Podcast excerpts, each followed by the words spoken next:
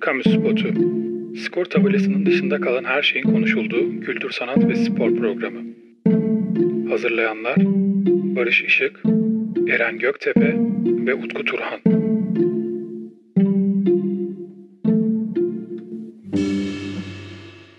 Selamlar Kamu Spotu'nun yeni bölümüne, bu sezonun son bölümüne hoş geldiniz efendim. 19. yüzyılın sonlarından aldığımız olimpiyat maceramızı iyisiyle kötüsüyle, skandalıyla, başarısıyla gerimizde bıraktık ve bu sezonu artık kapatıp izninizle kısa da olsa bir e, tatil yapacağız. Çok sevdiğim, sizlere sürekli söylediğim, çok şanslı hissettiğim arkadaşlarım yine benimle birlikte. Utku Turhan ve Barış Işık. Hoş geldiniz. Nasılsınız efendim?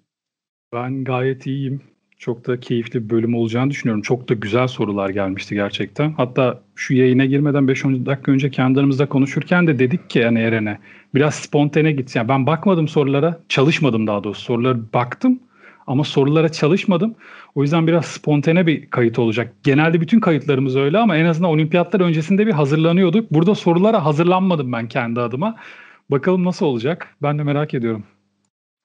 Gerçekten buradan bir teşekkür de edelim dinleyicilerimize. Yani çok fazla soru geldi. Hatta bazılarını elemek zorunda kaldık. Kusurumuza bakmasınlar. Deyip Barış abi sana da hoş geldin diyeyim. Sen de iyisindir umarım. İyiyim Eren'cim teşekkür ederim. E, açık söylemek gerekirse e, ben de çalışamadım. Ama e, neden çalışmadım? Zaten sizinle e, harika bir sezon geçirdik. Yani burada arkadaşlarımızın sormuş olduğu sorulara e, zaten değinmiştik. Kafamızda da var e, diye düşünerek e, spontane gelişsin ve e, sohbet şeklinde gitsin. E, herkes de keyif alsın diye umut ediyorum. Sen nasılsın Eren? Yani çok teşekkür ederim. Ee, bildiğiniz üzere ben artık bahçeli olan, bahçesi olan bir insanım ve bahçe işleriyle uğraşıyorum. Emekli oldum 27 yaşımda. Bunun ne denir keyfini çıkartıyorum diyebilirim. O zaman dinleyicilerimize şunu da söyleyelim. Hani kayıt esnasında öyle bahçeden sesler gelirse lütfen yadırgamasınlar bizi. Eren bahçede çünkü. Tabii ki cırcır böcekleri sizi de rahatsız ederse kusuruma bakmayın şimdiden. Efendim çok da süreyi yemeyelim çünkü gerçekten çok fazla soru var ve e, birçoğu güzel sorular. Aralarında seçim yapmak da kolay olmuyor. Ben direkt size kendi seçtiğim ilk soruyla pası atayım istiyorum. Aslında bu soruyu programlarımız, kayıtlarımız esnasında Utku birkaç kere e, cevaplamıştı. O yüzden ilk olarak sözü de Utku'ya vermiş olayım. Olimpiyat yapmaya değer mi? Ülke sporunu kalkındırır mı? Ekonomik olarak yararlı mı, zararlı mı? Sonrasında tesisler ne olacak? Böyle bir soru var. Dediğim gibi bunu e, sezon içerisinde Utku çok çok dile getirmişti. İlk olarak Utku sana vereyim. Sen cevapla. Ardından da Barış abiden alalım cevabı. Tamam. Abi kısa cevap vermeye çalışacağım. Bence değer. Neden böyle diyorum? Çünkü başına bence kelimesini koydum. Ya ben ekonomi bakanı değilim. Tamam ben cumhurbaşkanı, başbakan değilim. Bu kadar uzun vadeli düşünemem ben. Ben kendi açımdan bakıyorum olaya. Ee, evet, yüksek maliyet olimpiyat. Evet, olimpiyat sonrasında çok maalesef tesislerin çok kötü duruma geldiği ülkeler var. Kötü örnekler var ve bunların sayısı iyilerden fazladır. Ama bu olimpiyatın kendisiyle alakalı bir şey değil. O ülkeyle alakalı bir şey. İngiltere'de de tesisler var. Orada da olimpiyat yapıldı. Brezilya'da da tesisler var. Orada da olimpiyat yapıldı. Bir tanesinde tesisler aynı şekilde kullanılmasa bile başka bir şeye evrilip birçoğu kullanılmaya devam etti. Bir taraftakinde ise yağmalandı. Bu olimpiyatın suçu değil. Bu o ülkenin sosyoekonomik, sosyokültürel yapısının bir sonucu. Ben zaten bu ülkede olimpiyat isterken bunu hayal ederken yani böyle bir ülkeye zaten vermezler olimpiyat şu an. Vermiyorlar da, vermediler de bu zamana kadar. Bizim hayalimizdeki Türkiye'de de olimpiyatın hiçbir zararı olmaz. Çok büyük yararları olur bence. Bir de dediğim gibi ben 35 yaşındayım. Şu an zaten 2028'e kadar olimpiyatlar verildi. 2032 olimpiyatları sanırım şu an ilk adaylık 2032 için alınacak. Yani 11 yıl sonrasından bahsediyoruz. Ben o zaman 46 yaşında olacağım. 2032'yi alırsak yani örneğin. Onu da alamadık diyelim. Bir dahakinde 50 küsür yaşında olacağım. Ondan sonrakine zaten hani hayatta olur muyum? Belki 50 50'yi bile göremem hani bilmiyorum ama hani demek istediğimi anlatabildim mi? Hayata bir kere geliyorum ve ben ülkemde zaten birçok şeyi göremiyoruz. bu ülkede ne yazık ki. En azından bir tane olimpiyat görelim dünya gözüyle diyorum. Ben şey kısmıyla ilgilenmiyorum. Sonrası ne olur? Yani düzgün yönetilsin bu ülke. Sonrasında da bir şey olmasın. O tesislerde düzgün değerlendirilsin. Sonrasında da bir şey olmasın o zaman. Ya, ekonomik anlamda bunu yürütebilecek e, ülkeler var. Zaten bu tarz şehirler adaylar içerisinde seçilsin. Ya bunlar devam etsinler. Şimdi sen de örnekledin. Yani Londra'da yapılan olimpiyatı konuştuk. Harikaydı. Yani Rio'da sıkıntılar yaşandı. Bayağı bir problemler oldu. Onun dışında Yunanistan'da e, imkanlar çok iyi değildi belki ama Yunanistan e, tarihi anlamda çok kıymetli ve değerliydi. Ve orada gönüllüler de gerçekten güzel iş bitirdiler. Mesela Çin, Çin'de konuşurken e, hatırlarsanız arkadaşım da orada olan arkadaşım da anlatmıştı. Abi çok iyiler. Gerçekten ciddi anlamda müthiş bir olimpiyat düzenlediklerini söylemişti. E, yani orada biraz şey de var tabii gönüllülük esasıyla yapılan işler de var. Böyle bu tip şehirler e, sosyoekonomik anlamda güçlü olan şehirler e, aday olursa ki oluyorlar zaten bunlara verilerek yapılsın.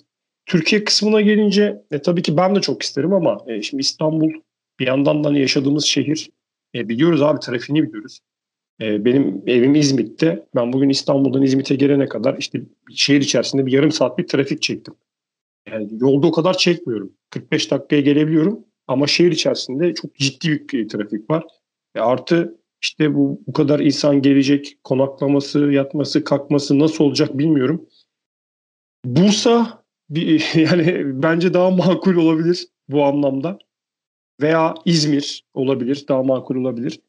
Yani hem insanlar biraz daha hani turizm gerçi e, mevsiminde falan yine oralarda kalabalık oluyor ama buralar olursa bence daha keyifli olur diye düşünüyorum. Ya ben de çok kısa birkaç şey söylemek istiyorum. Özellikle şu konuya değinmek istiyorum. Bir şey yapılacaksa öncelikle İstanbul'a yapılmaması taraftarıyım ben. Çünkü e, her şey de İstanbul'da olmamalı. Yani Formula 1 düzenleniyor. O da İstanbul'da. Şampiyonlar Ligi finali yapılacak. O da İstanbul'da. Konserler İstanbul'da. Borsa İstanbul'da. Her şey İstanbul'da. Ama Türkiye İstanbul'dan ibaret değil. O yüzden başka şehirlerde çok güzel bir şekilde e, organize edebileceğine inanıyorum. Tesisler konusunda da şöyle bir örnek verebilirim. Lo- Londra'da olimpiyatlar yapıldı ve Londra Olimpiyat Stadyumu şu anda West Ham'ın kullandığı bir stat haline dönüştürüldü. Oradan stadın e, gelirinden büyük bir aslında pay elde ediyor İngiliz hükümeti. Roma'da olimpiyat yapıldı. Roma Olimpiyat Stadyumu yapıldı ve çok çok uzun yıllardır Roma Olimpiyat Stadı Roma tarafından kullanılıyor. Yine oradan devlet bir gelir sağlıyor. Tesisler de aslında sonrasında Utku'nun da dediği gibi planlanırsa iyi bir kazanç haline gelebiliyor düzenleyen devletler açısından diyebilirim kendi adıma. Buna buna bir ekleme yapmak istiyorum ben. Şimdi Tabii, ben bu tabii, soruyu hatırlıyorum. Twitter'da gördüm hani bu soruyu. Bu tabii daha kapsamlı bir cevabı istiyor belki bunu soran arkadaşımız ama e, hem o kadar zaman ayıramayız normal olarak. Çünkü tek soruyla bütün program geçmiş olur o zaman. Hem de kendim için söyleyeyim o kapsamlı cevabı verebilecek yetkinlikte biri değilim normal olarak. Ben bireysel olarak bakıyorum. Ben ülkemde olimpiyat görmek istiyorum ve bunu hayatım boyunca bir kere görebileceğim ve en iyi ihtimalle zaten 10 yıl sonra göreceğim şu an. Daha erken zaten göremem. Ya sonrası da beni çok ilgilendirmiyor. Bu beni bunu söylemek beni kötü insan yapar mı bilmiyorum ama ben görmek istiyorum. Sonrasındaki maliyet problemi ne olursa olsun buna da katlanmak istiyorum ben. Çünkü zaten katlanıyoruz bu ülkede. Hani olimpiyat olmasa da zaten olmuş gibi belli ekonomik sorunları yaşıyoruz bu ülkede. Son şunu ekleyeyim. Bunu atlamak istemedim. O yüzden söze aldım tekrar. Şimdi ben bu Brezilya'daki olimpiyatlar sırasında sempozyumlar da düzenlenmiş spor ekonomisi üzerine falan. İsmini hatırlamıyorum ama orada bir ekonomist şöyle bir şey söylüyor. Çok katılıyorum söylediği şeye. Olimpiyat komitesi bu tesislerin standardı olarak Almanya ve İsviçre'deki tesislere örnek gösteriyormuş ve olimpiyat tesislerinin o standartlarda olmasını istiyormuş. Tabii bu maliyeti çok arttıran bir şey. O adam diyordu ki bu kadar yüksek olmasına gerek yok standartların. Ülkelere göre bu standartlar değişebilir diyordu. Yani demek istediğim olimpiyatın geleceği belki de zaten bu kadar maliyetli olmayacak. Belki olimpiyat ruhuna bir tık aykırı olacak ama belki tek şehire de sıkışmayacak. Bugün Avrupa Şampiyonası nasıl birden fazla ülkede düzenleniyorsa, ortak düzenleniyorsa olimpiyat da buna evrilebilir ileride. Çünkü evet maliyetler çok artıyor ama zaten her seferinde katılımcı sayısı, branşlar vesaire de arttığından bir yerden sonra tek şehir yetmeyebilir buna. Dolayısıyla Yani oraya o zamanları kim öyle kim kala ama ben çok isterim bu ülkede bir olimpiyat olmasını. Tam da aslında bu e, soruya ek olarak başka bir soru var. Bağlantılı da bir soru olduğunu düşünüyorum. E, 128 milyar dolar artı 750 milyon dolar ile kaç tane olimpiyat yapılır? Kaç tane yapılır?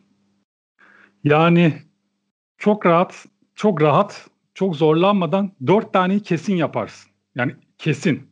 Çünkü Barış daha hakimdir benden ama sanki en yüksek olimpiyat bütçesi şu ana kadar Çin diye benim aklımda kalmış. 50 milyar dolara yakındı ki Çin'in çok fazla sorunu vardı öncesinde. Onlar için falan da harcandı bu para. Yani çevre kirliliğinden dolayı şehrin içindeki fabrikaları falan şehir dışına falan taşıdılar. Ya onlar da ayrı bir maliyet.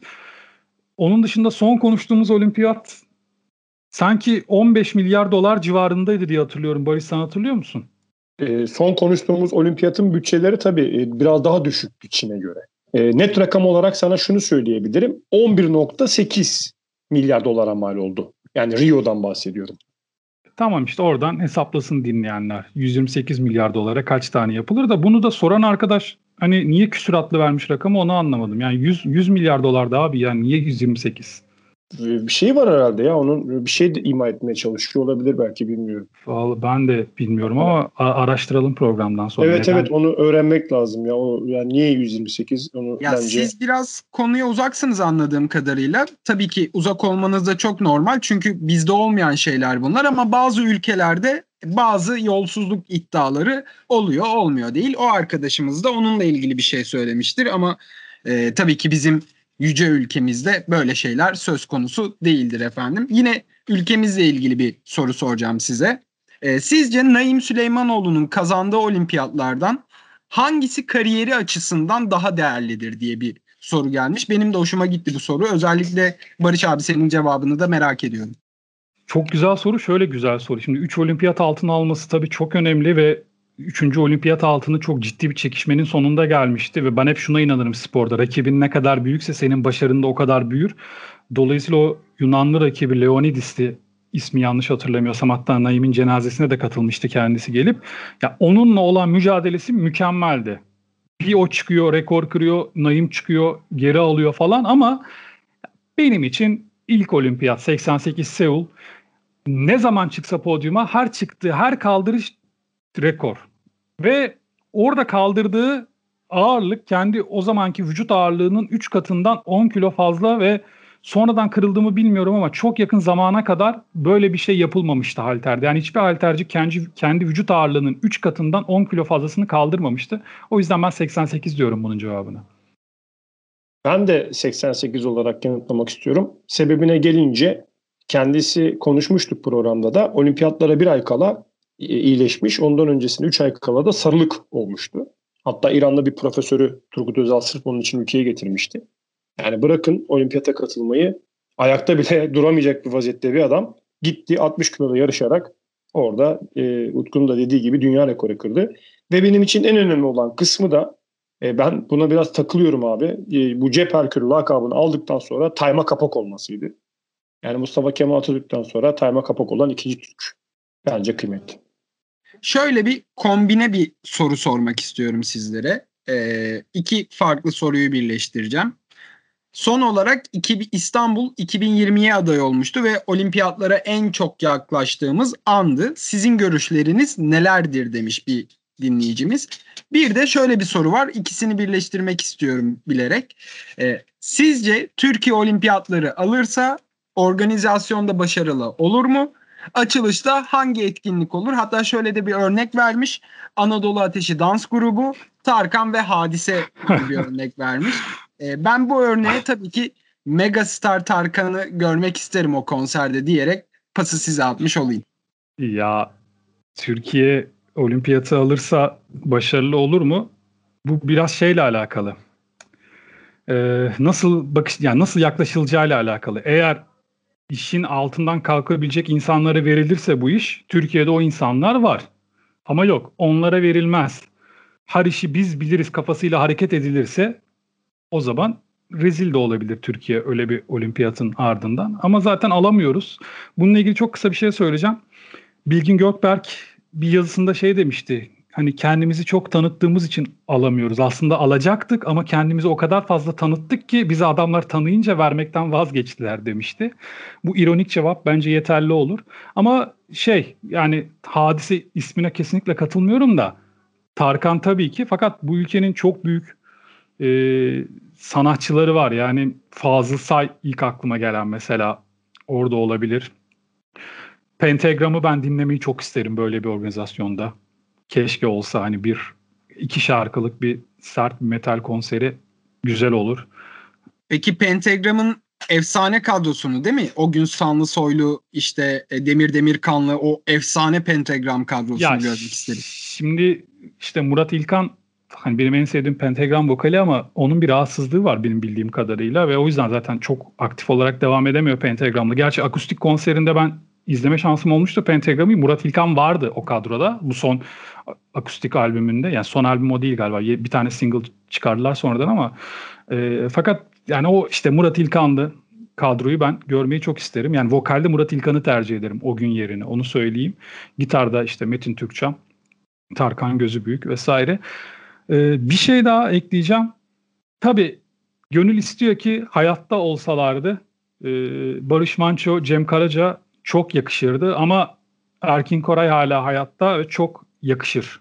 Yani o sahneye çok yakışır. O sahneyi de doldurur.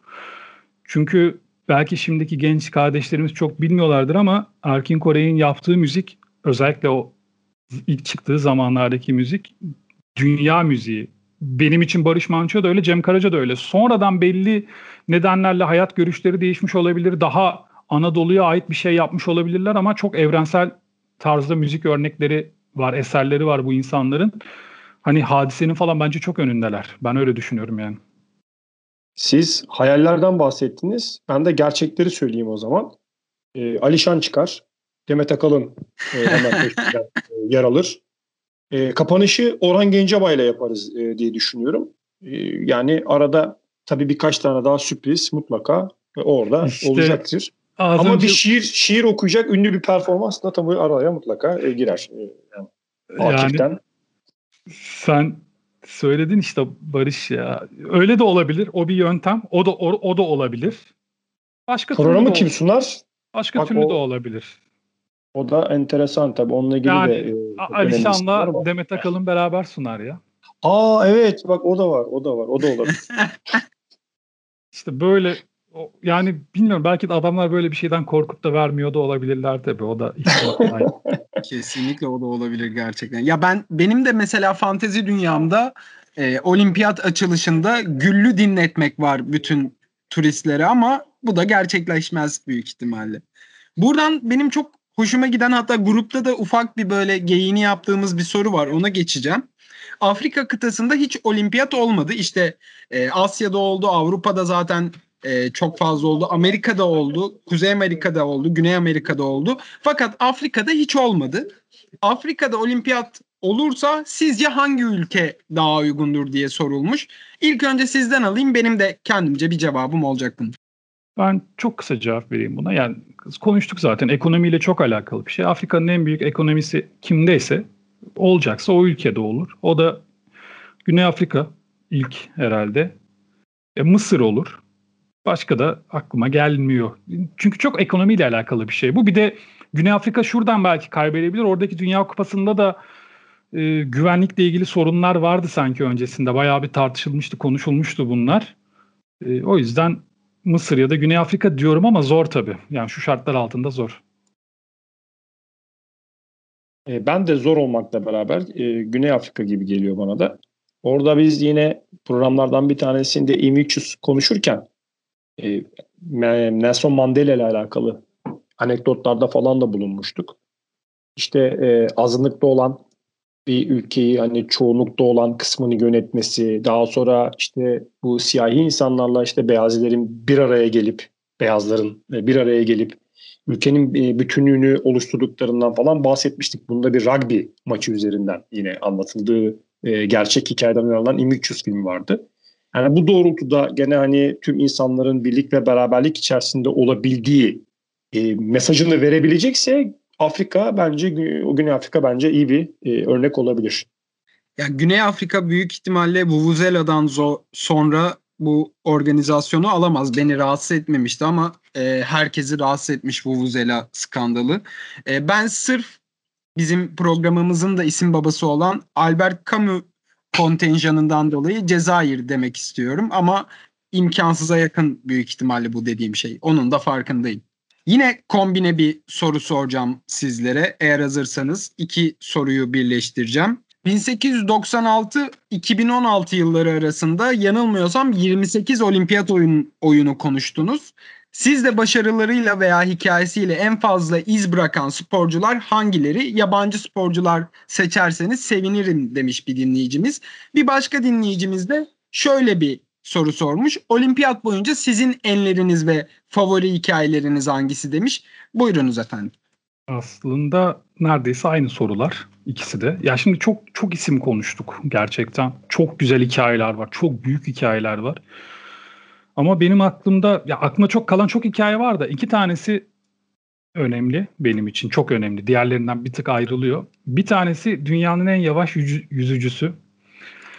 Ee, işte bu Ekvator Gineli bir yüzücü olimpiyat komitesinin açtığı kontenjandan katılıyor. Normalde o dereceyle zaten geçmesi mümkün değil. Olimpiyata katılma hakkı elde etmesi mümkün değil yani ama olimpiyat komitesi her ülkeden temsilci gelebilsin diye bir kontenjan açıyor. Ondan yararlanarak olimpiyatlara gidiyor.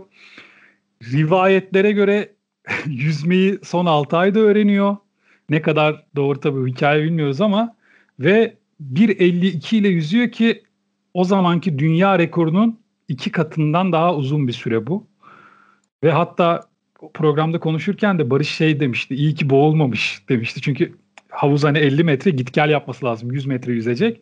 Gidiyor ve zor dönmüştü gerçekten. Hani gerçekten boğul ya boğulmazdı tabii de bayağı zorlanmıştı. Ama hikaye şu yüzden benim çok hoşuma gidiyor. Bir kere bu özgüveni gösterebilmesi muazzam. Vazgeçmemesi muazzam. Madalya yarışmasına çıkamıyor tabii ki. Olimpiyatlara gidiyor. Elemelerde final yüz, yüzmesi için yani final yüzüşü için e, hak kazanamıyor tabii ki bu derecesiyle ama şöyle de ilginç bir şey oluyor. Kendisiyle beraber iki yüzücü daha var. Onlar da hatalı giriş yapınca havuza eleniyorlar. Tek başına kalıyor. Vazgeçebilir, vazgeçmiyor. Yüzüyor ve bitiriyor. Bitirmek zorunda da değil. Zaten finale çıkamayacak. Ama yine de yüzüyor. Bu hikaye devamında da şöyle önemli. O gün 1.52 ile yüzen bu adam, 100 metreyi 1.52 ile yüzen bu adam kariyerinin en iyi derecesi olarak 56 saniyede yüzüyor. Ya inanılmaz geliştirmiş kendisini. Benim için çünkü sporun ruhuna çok uygun bir şey bu hikaye. Ben hep diyorum ya bu programda çok tekrarlamışımdır. Kendini aşmaktır benim için en önemli şey hayatta. Asıl başarman gereken odur. Ya bu adam bunu yapmış. O yüzden çok kıymetli bir hikaye benim için. İkincisi de bundan bu ikinci hikayeden etkilenmemin en büyük sebebi tabii bir filminin de olması. Filmi de izlememiş izlemiş olmamız. Zamperini'nin hikayesi. O da işte 36 olimpiyatlarında yarışıyor. Münih olimpiyatlarında. 8. oluyor. 5000 metreydi sanırım uzun mesafe koşuyordu. Ondan sonra Japonya'daki olimpiyatlara madalya hayaliyle yani madalya hayali kuruyor Japonya'daki olimpiyatlarda. Bir sonraki olimpiyat Japonya'da olacak. Fakat işte 2. Dünya Savaşı başlıyor. Esir düşüyor ve olimpiyat almak için gideceği Japonya'ya bir esir olarak gidiyor ve orada bir esir kampında işte Japon bir e, generalle bir sürtüşmesi oluyordu. Buna ciddi işkenceler yapılıyor falan. Filmini de izlemiştik hatırlarsınız siz de. Sonrasında da yine Japonya'daki bir olimpiyatta gelecekte artık tabii çok yaşlı meşaleyi taşımıştı. Çok güzel hikaye bence. O yüzden Zamperini derim ben. Şimdi kronolojik olarak gitmeye çalışacağım ben. Çok fazla hikaye var. O yüzden e, çok derinlerine giremeyeceğim. E, sen zannediyorsam şu maratonla alakalı anlatmıştın Utku. Orada e, maraton yarışını bitirmeye çalışan e, ama bitiremeyen bir atletin hikayesi vardı. O çok etkileyiciydi gerçekten. Hatta e, Sherlock Holmes'un yazarının da orada olduğuyla alakalı yine sen Hı-hı. çok güzel anekdotlarda evet, evet. bulunmuştun. E, İtalyan bir atletti. İsmi şu an aklıma gelmedi ama siz anımsıyorsanız lütfen ekleyin. E, hatta onunla ilgili bir şarkı da yapılmıştı da şu an ismi benim evet. de aklıma gelmedi. Sen anlatırken ben bir bakayım kimmiş. E, ondan başlayalım e, öncelikle. Ondan sonra e, yine olimpiyat düzeyinde Jim Thorpe'un hikayesi benim çok hoşuma gitmişti. İşte Kızılderili olmasından dolayı ya, ya, yapılmış kendisine yapılan haksızlıklar vardı söz konusuydu. Ondan sonra yine 36 olimpiyatlarına doğru geldiğimizde Jesse Owens'ın hikayesi daha doğrusu filmleşmişti sonradan da. Her ne kadar hani hikaye ne kadar gerçek ne kadar değil bilemesek de o da e, bence önemliydi. Berlin olimpiyatlarına damga vuran e, hikayelerden bir tanesiydi. E, yine Dünya Savaşları döneminde yapılamayan olimpiyatlar ve akabinde Zampari'nin hikayesi senin de anlattığın gibi çok çok iyiydi. Gene benim kitabını okuduktan sonra e, ayrıca yazısını yazmaya e, özen gösterdiğim Emil Zatopek onun hikayesi gerçekten muhteşem. Onunla ilgili yazılan kitap çok çok iyiydi. Yani onun ben hala daha okumayanlar varsa biz tabii programlarda bunu altını çize çize Utku olsun ben olayım çok çok söyledik ama e, yani hala da okumayan varsa bence mutlaka okusunlar. E, yine Melbourne'de sudaki kan hikayesi vardı biliyorsunuz. Macaristan'la Sovyetler Birliği arasındaki işte o çekişmenin sahalara yansıması. Yine Roma'da e, faşist e, rejimin e, izlerini bir yandan görüyorduk, bir yandan da işte o e, Roma'nın antik kentin olimpiyatlara nasıl renk kattığını e, görmüştük. Yani e, günümüze doğru geldikçe mesela 92 Dream Team ve işte o Dream Team'in e, günümüze evrilen hikayesi çok çok iyiydi. 68 olimpiyatlarında ırkçılığa karşı yapılan e, olay gerçekten müthiş mükemmeldi.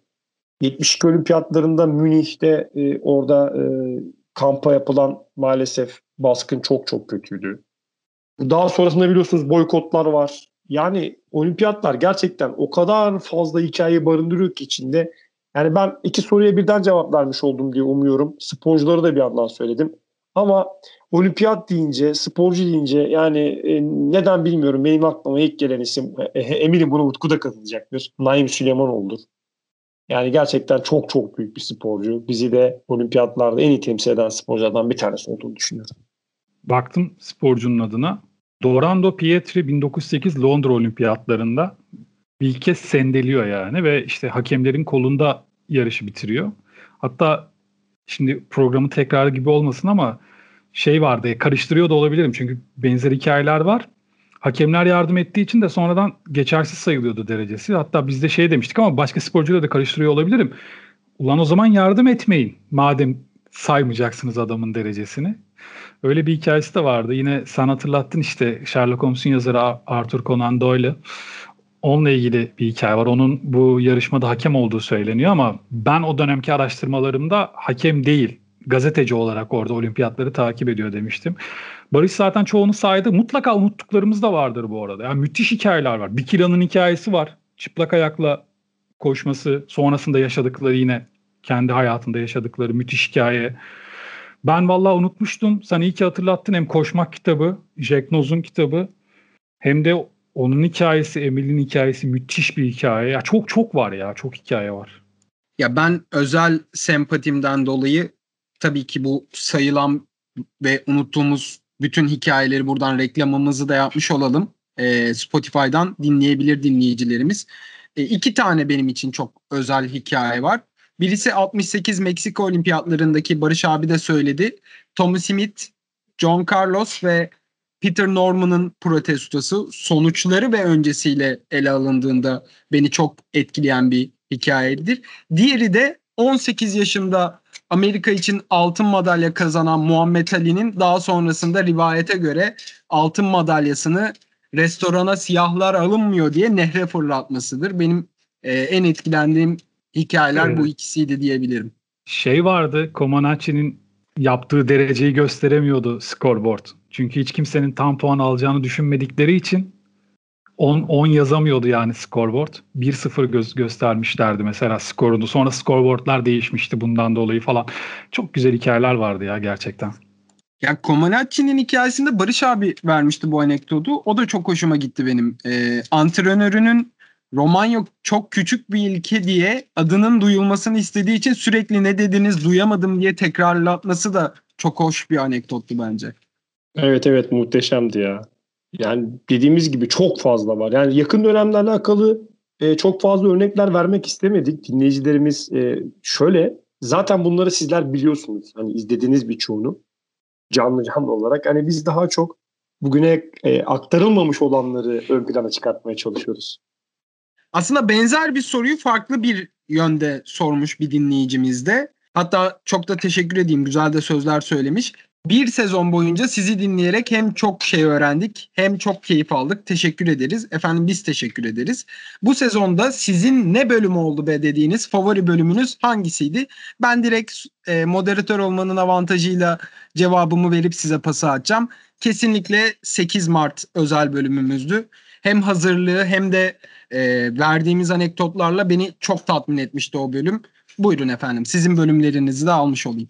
Ya gerçekten güzel bölümlerimiz var. Bunu hani biz yapıyoruz diye söylemiyorum.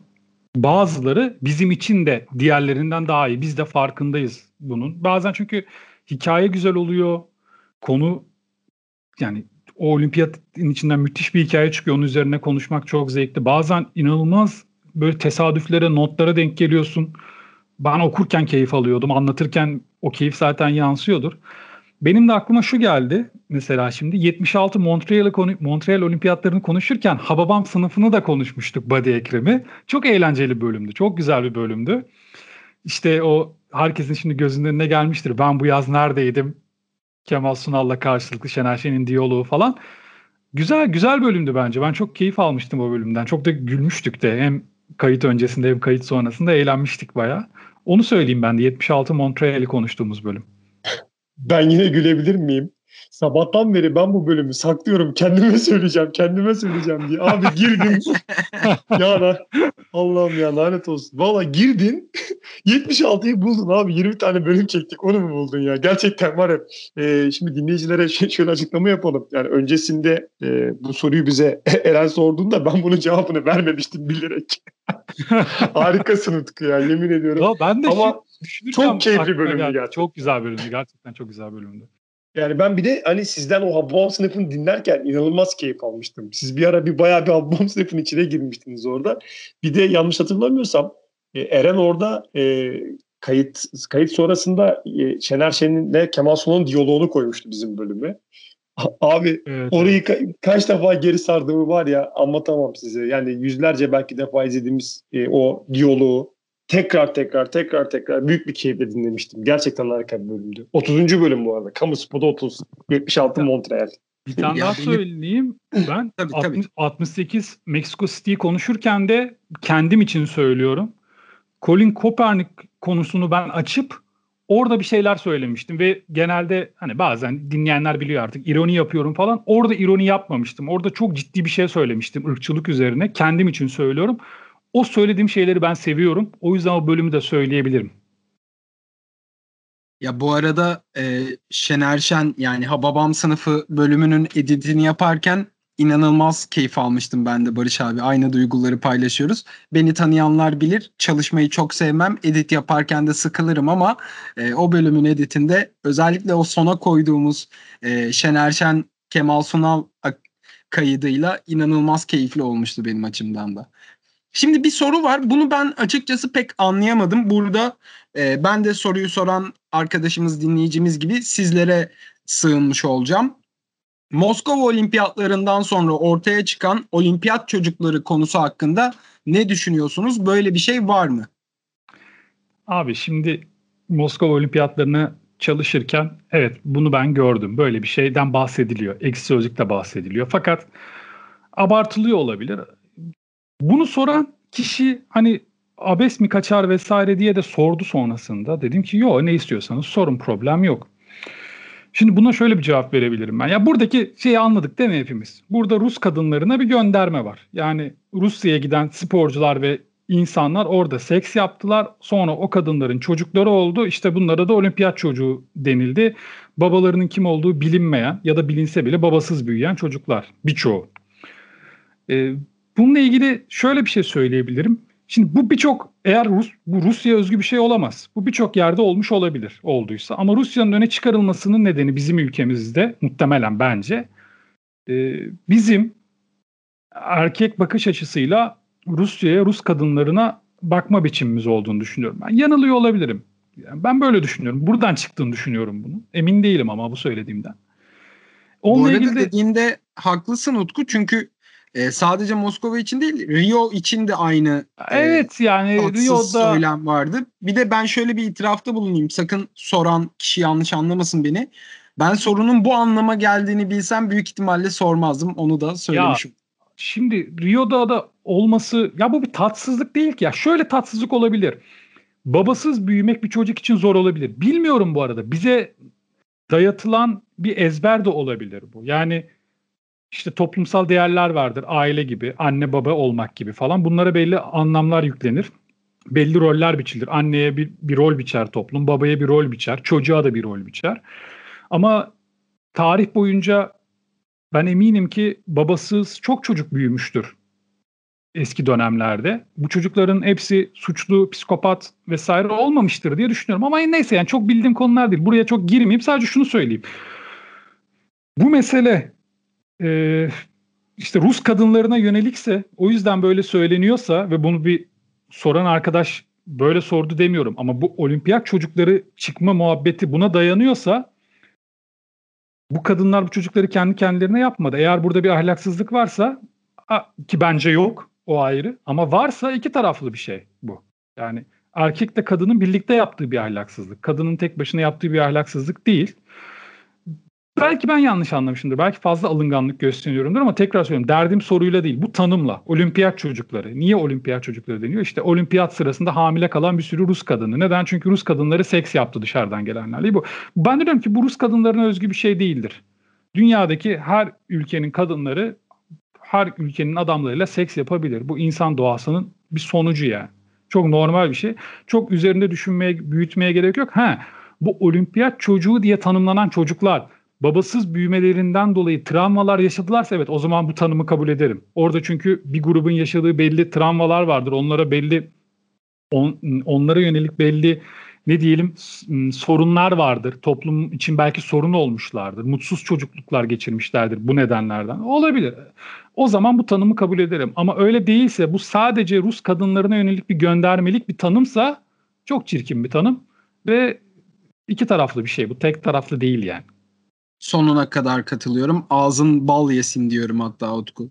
Şimdi biraz daha e, bir iki tane de geyik soru seçtim. Açıkçası okurken de çok e, keyif aldım ve cevaplarınızı da çok merak ediyorum. Tüm kamu spotu ekibini zaman makinesiyle kendi 10 yaşındaki hallerine döndürsek. Barış abi bu senin için biraz uzun bir süre. O yüzden sezon e, finalinde şey moderatör pisleşmeye başladı. Evet. Benim için o kadar uzun bir süreç değil baştan söyleyeyim. Olimpik sporcu olmaları şartıyla bir spor dalı seçmelerini istesek hangi spora yönelmek isterlerdi? Buyurunuz efendim. Bu şey mi şimdi bir dakika kendimizi bir sporcunun yerine mi koyacağız yoksa sadece branş mı seçiyoruz? Hayır hayır şöyle yani seni alıyoruz 10 evet. yaşındaki haline götürüyoruz evet. ve e, olimpik bir sporcu olmak şartıyla hangi sporu seçerdin 10 yaşındaki Utku olarak? Ee, ya şimdi olimpiyatlarda yarışacaksam şey seçerdim ya. Yani olimpiyatların yıldızı olan spor bana göre kısa mesafe koşularıdır atletizmde. E, dolayısıyla kısa sprinter olmayı isterdim ben kendi adıma. E, ben 10 yaşındayken e, zaten basketbol oynuyordum. Yani genelde gene basketbolcu olmak isterdim. Ama Dream Team'e karşı oynamak isterdim zaten zaten 10 yaşımda herhalde Dream Team. Dream Team vardı zaten. yani bir de e, öyle de bir cevap olabilir bunun. Ya da dur bakayım 79 89 hatta Dream Team daha gelmemişti abi. yani Neyse. vaktim var abi onlara karşı mücadele edebilirdin. Yani şöyle bir de e, ben maraton koşmayı çok isterdim. Yani maraton koşmak gerçekten çok büyük bir deneyim olduğu söyleniyor. E, ben yani geyik olsun diye maraton koştum. Ama çıkıp da böyle gerçekten ciddi anlamda bir maraton koşmadım. Yani derece elde etmek amaçlı böyle çalışarak ederek değil yani ama maraton tamamladım sadece yani öyle söyleyeyim size. Yani onu, onu belki olabilirdi. Yani sabır sebat isteyen bir iş. Yani herkesin gerçekten başaramayacağı bir iş. E, bugünlerde de geçen size bahsetmiştim. Yeni bir kitap, dönemde kitap bitirdik işte. Koşmak isminde. E, ünlü Japon yazar Murakami'nin e, maraton koşma üzerine yani yazarlığını nasıl etkilediğini anlattığı bir kitap. Yani onu da okuduk. Ondan sonra daha da etkilisinde kaldım yani bu maraton koşma işinin. Ama e, benim şu günlerdeki yani 40 yaş sonrası günlerimdeki en favori sporum triatlon arkadaşlar. Onu size söyleyeyim. E, ben gerçekten vakit bulabilsem işimden, gücümden mutlaka ama mutlaka veteran ama e, triatlon yarışmak istiyorum yani onu söyleyeyim size. Valla ben e, sana katılıyorum Barış abi. Ben de basketbol, olimpiyatlarda basketbol oynamak isterdim. Çünkü birkaç sebebi var. Bir, e, basketbolu oynayıp oradan NBA'ye de gidersem çok iyi para kazanırım ve çok iyi bir hayatım olur diye düşünüyorum. İki, sevgili Asya'ya da buradan selam olsun. Belki bir başka NBA oyununda a Eren abi dediği gerçekten de Eren abisi olabilirdi. Ama e, 10 yaşıma dönüp sadece çocuk olup sokakta koşmaya da okeyim. Buradan bunu da söylemiş olayım. Çok kısa bir ekleme yapacağım. Ee, şimdi Barış bir kitaptan bahsetti yani koşmak üzerine dedi. O kitabın adı Koşmasaydım yazamazdım. Murakami'nin kitabı. Adı Koşmak olan kitaptaki yine soruların cevaplarından soruları cevap verirken bir yerde bahsettik. Emil e, Zatopek'i anlatan Koşmak isimli kitapsa Jenoz'un kitabı. Yani şey karışmasın yani ikisi birbirine. Evet evet ben şimdi koşmak diye ondan söz ettim galiba değil mi? Hep koşmaklar birbirine girmesin. Teşekkür ederim Mutku. Rica ederim. Artık sorularımız da bitiyor. Sondan bir önceki sorudayız. Ee, size de müjdeyi vermiş olayım. Acaba bundan sonraki süreçte her olimpiyat sonrası bir bölüm çekmeyi düşünür müsünüz? 2052 yılındaki olimpiyatları da sizden dinlemek keyifli olurdu demiş bir dinleyicimiz. Bu insanı ben tanıyorum. Çok da severim ama buradan size pası vermeden kendisine şunu söylemek istiyorum. Sevgili Mesut 2052 yılında da Kamu Spotu podcast'inde olimpiyat konuşacaksam bu kariyerin ne anlamı var demek istiyorum ve e, kendisini o güzel yanaklarından öpüp pası size veriyorum. Ee, ya 2052 örnek güzel örnek. 2052'de olimpiyat var mı ya bu arada 60 mı denk gelmiş mi bilmiyorum ama denk gelir herhalde. Hesaplamıştır herhalde onu söylerken sorarken. Ya şöyle aslında çok keyifli olabilir. Yani şöyle düşünün. Bambaşka işler yaptık diyelim ki. Yani bu sonuçta ya o da olabilir tabii ama bu programın 30 yıl daha sürmediğini düşünelim. Bambaşka şeyler yaptık, bambaşka hayatlar yaşıyoruz ve bir gün işte gelmişiz 50-60 yaşlarına. Biz o yaşlara geldiğimizde tabii tam olarak o yaşlara gelemiyoruz. Bir türlü tutturamıyoruz onları. Aramızda çünkü bir yaş farkı olduğu için üçümüzün de arası üçümüzün de arasında var. Hani ben Aynen ben ne olacağım yani. Eren, 50 60 diyorsun. Ama ama şöyle hoş bir şey olabilir. Yani bir düşünsenize. İşte atıyorum 45 52 işte 60 yaşında üçümüz toplanıyoruz. Umarım bu arada Barış ayıp etmemişimdir. Aramızda sanki 8 yaş vardır ama ama emin de değilim. Belki de yoktur. Neyse ama keyifli olabilir ya. 4 senede bir böyle sırf bunun için toplanmak, bir program kaydı almak için çok kült bir şey olabilir yani. Bunu düşünelim olabilir bu. Yani bastonla falan gelirim herhalde canım bir şekilde. Yani katılırım oraya. Hatta görüntülü yapmazsak daha da mutlu olurum yani oradaki yaşlılığımız ortaya çıkmasın diye. Ee, şimdi e, şöyle söyleyeyim şaka bir tarafa. Bilmiyorum gerçekten yani bunu söylerken bilmiyorum ama ben bugüne kadar hiç tanık olmadım.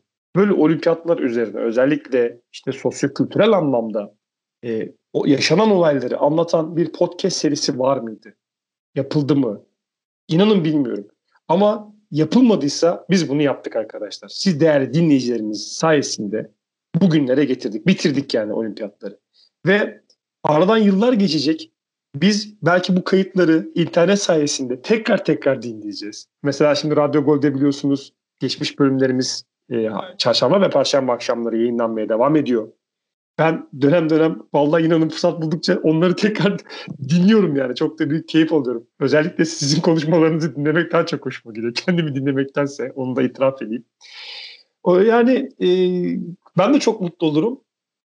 Çünkü bir ilki başardık diye hissediyorum. Ama tekrar söylüyorum böyle bizim gibi kronolojik olarak bizden önce birileri bunu yaptıysa valla affetsinler beni. E, ben kendilerine teşekkür ve saygı duyarım. Ama ben yapılmadı diye biliyorum.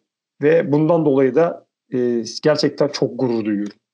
Ya işin geyiği bir yana Utku'nun dediği yönden bakarsak bence de kariyerlerimiz, hayatlarımız nasıl gidiyor olursa olsun her dört yılda bir bir olimpiyat özel bölümü bu üçlüyle kaydetmek benim hayatımın en büyük keyiflerinden biri olur. Hatta 2020 şu anda 21 yılında olsak da o, olimpiyatın e, ardından da bir bölüm büyük ihtimalle çekeriz. Bunu da e, son soruya geçerken ona da bir pas vermiş olayım. Son soruya geçiyorum artık arkadaşlar. Ee, tekrar söylüyorum dinleyicilerimize bütün soruları seçemedik belki ama e, bayağı bir bol soru cevaplamaya çalıştık. İlginiz için de çok teşekkür ederiz tekrardan. Takipçileriniz için yeni sezon planlamalarınızdan bahseder misiniz? Heyecanla bekliyoruz demiş bir dinleyicimiz de. Valla biz de heyecanla bekliyoruz. Hatta yeni sezonda ne yapacağımızı biraz önce ben de sordum. Bana da söylemediler. Şimdi sizin önünüzde ben de sormuş olayım. Arkadaşlar yeni sezonda ne yapıyoruz? Nedir fikirleriniz? Fikir var, plan yok. Önce Barış başlasın mesela. Yani ben e, şartlar ne olursa olsun yeni sezonun ilk bölümünü e, isim babamıza yani Albert Camus'a ayırmamız gerektiğini düşünüyorum. Şimdiden bunun spoilerını da vermiş olalım. Onun dışında e, yine 30 dakikayı geçmeyecek şekilde yani kafamızda planlayacağımız e, her bölümde sadece tek bir konuyu konuşacağımız yine edebiyat dünyasından, sinema dünyasından e, şair olabilir, e, bir politikacı olabilir, müzisyen özellikle ben sizin e, ikinizin bu alanda e, çok başarılı olduğunu düşünüyorum.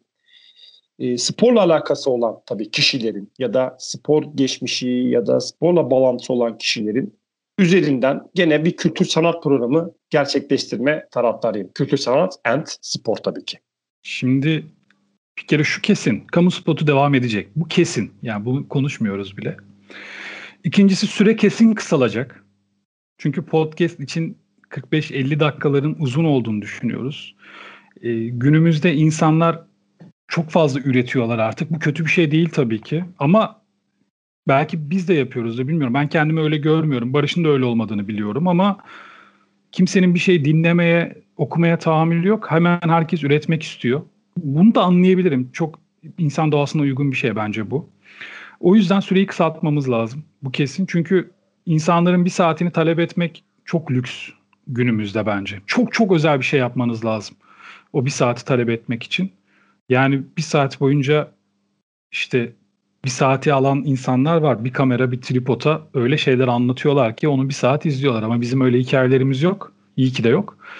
Dolayısıyla biz sizi bir saat tutamayız. Ve bizim bir kamera ve tripodumuz, tripodumuz da yok. da yok. Aynen. Görüntü olduğunda iş biraz daha kolaylaşıyor kesinlikle. Ee, şu var. Şimdi Barış söyledi. Barış'ın fikri üzerinde düşünüyoruz. Gayet bence olma olabilitesi yüksek bir şey ve üstelik süre olarak da bizi zorlamayacak bir şey. Yani Barış'ın dediği gibi bir isim seçeriz. Onun sporla da bağlantılı olan bir isim ya da bir şarkı adı, şarkı adı da olabilir bu mesela. Bir olay da olabilir. Onu konuşuruz 30 dakika boyunca. Yine içinde böyle kısa kısa bilgiler de olur. Kendi yorumlarımız da olur. Bu bir görüş ve benim çok yakın durduğum bir görüş. İkinci olarak da bu daha düşük bir ihtimal. Bu da benim fikrim. Şimdi Jack Talks diye bir program var benim hayranı olduğum bir program ve ben bunu dinletebilmek için dört bir koldan reklamını yapıyorum gerçekten. Nihayet artık amacına ulaştı ama artık dinleniyor. Artık izleniyor yani. Bu da buradan yani hiç mütevazı olmayacağım. Benim başarımdır. 200-300 izlenen programlar bugün iki günde direkt bini geçiyorlar artık. Kanat Atkı ile Gülşah Gürey'in yaptığı bir müzik programı. Konsept şu orada. Her hafta müzikle bir konuyu bağlıyorlar.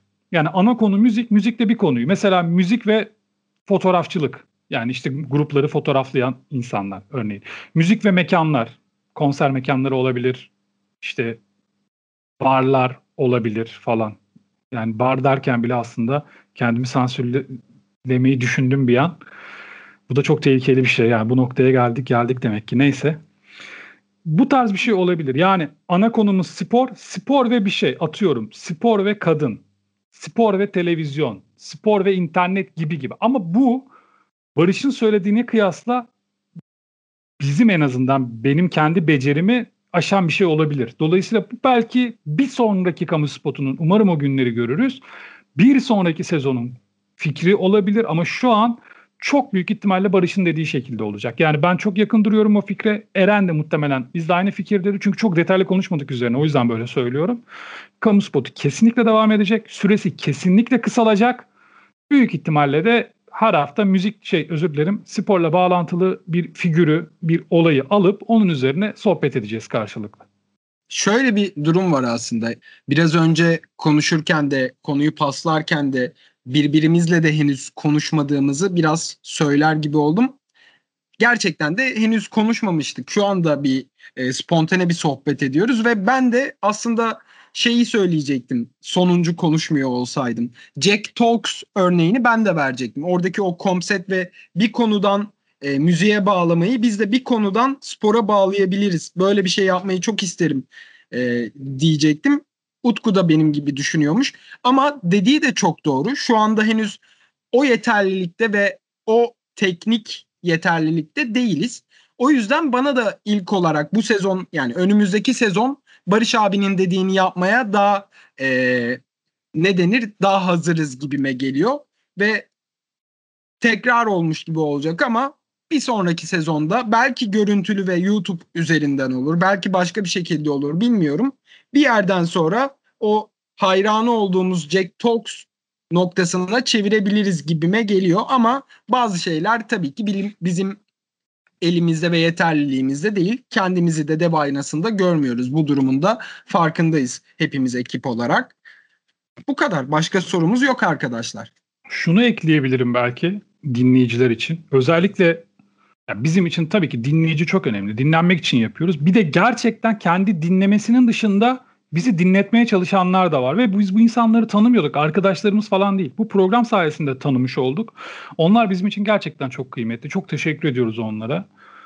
Ee, ve yeni sezonda onlar için mutlaka sürprizlerimiz olacak ama onların sayısını arttırmayı da çok istiyoruz. Bunun için de tabii ki olay yani dürüst olmak lazım. Birazcık promosyondan geçiyor.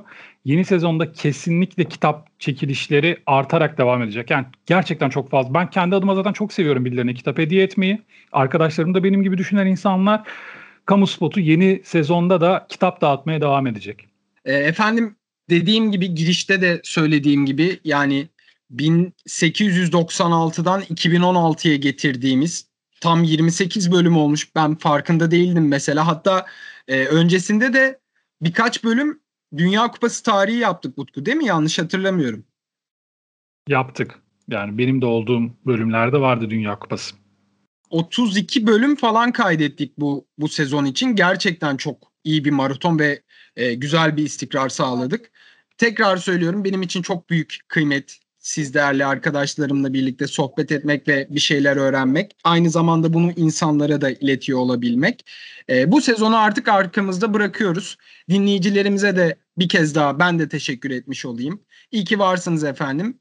Önümüzdeki sezon bizden yeni içerikler, yeni sohbetler e, ve lütfen hatta benim de şöyle bir ricam olacak. Daha katılımcı bir e, kitle oluşturabilirsek. Çünkü sizin dediklerinizi ve söylediklerinizi, önerilerinizi de ciddiye alan bir ekibiz. Ee, birlikte daha nice nice bölümlere, nice nice sezonlara diyoruz. Kendinize iyi bakın. Plaseyle kalın.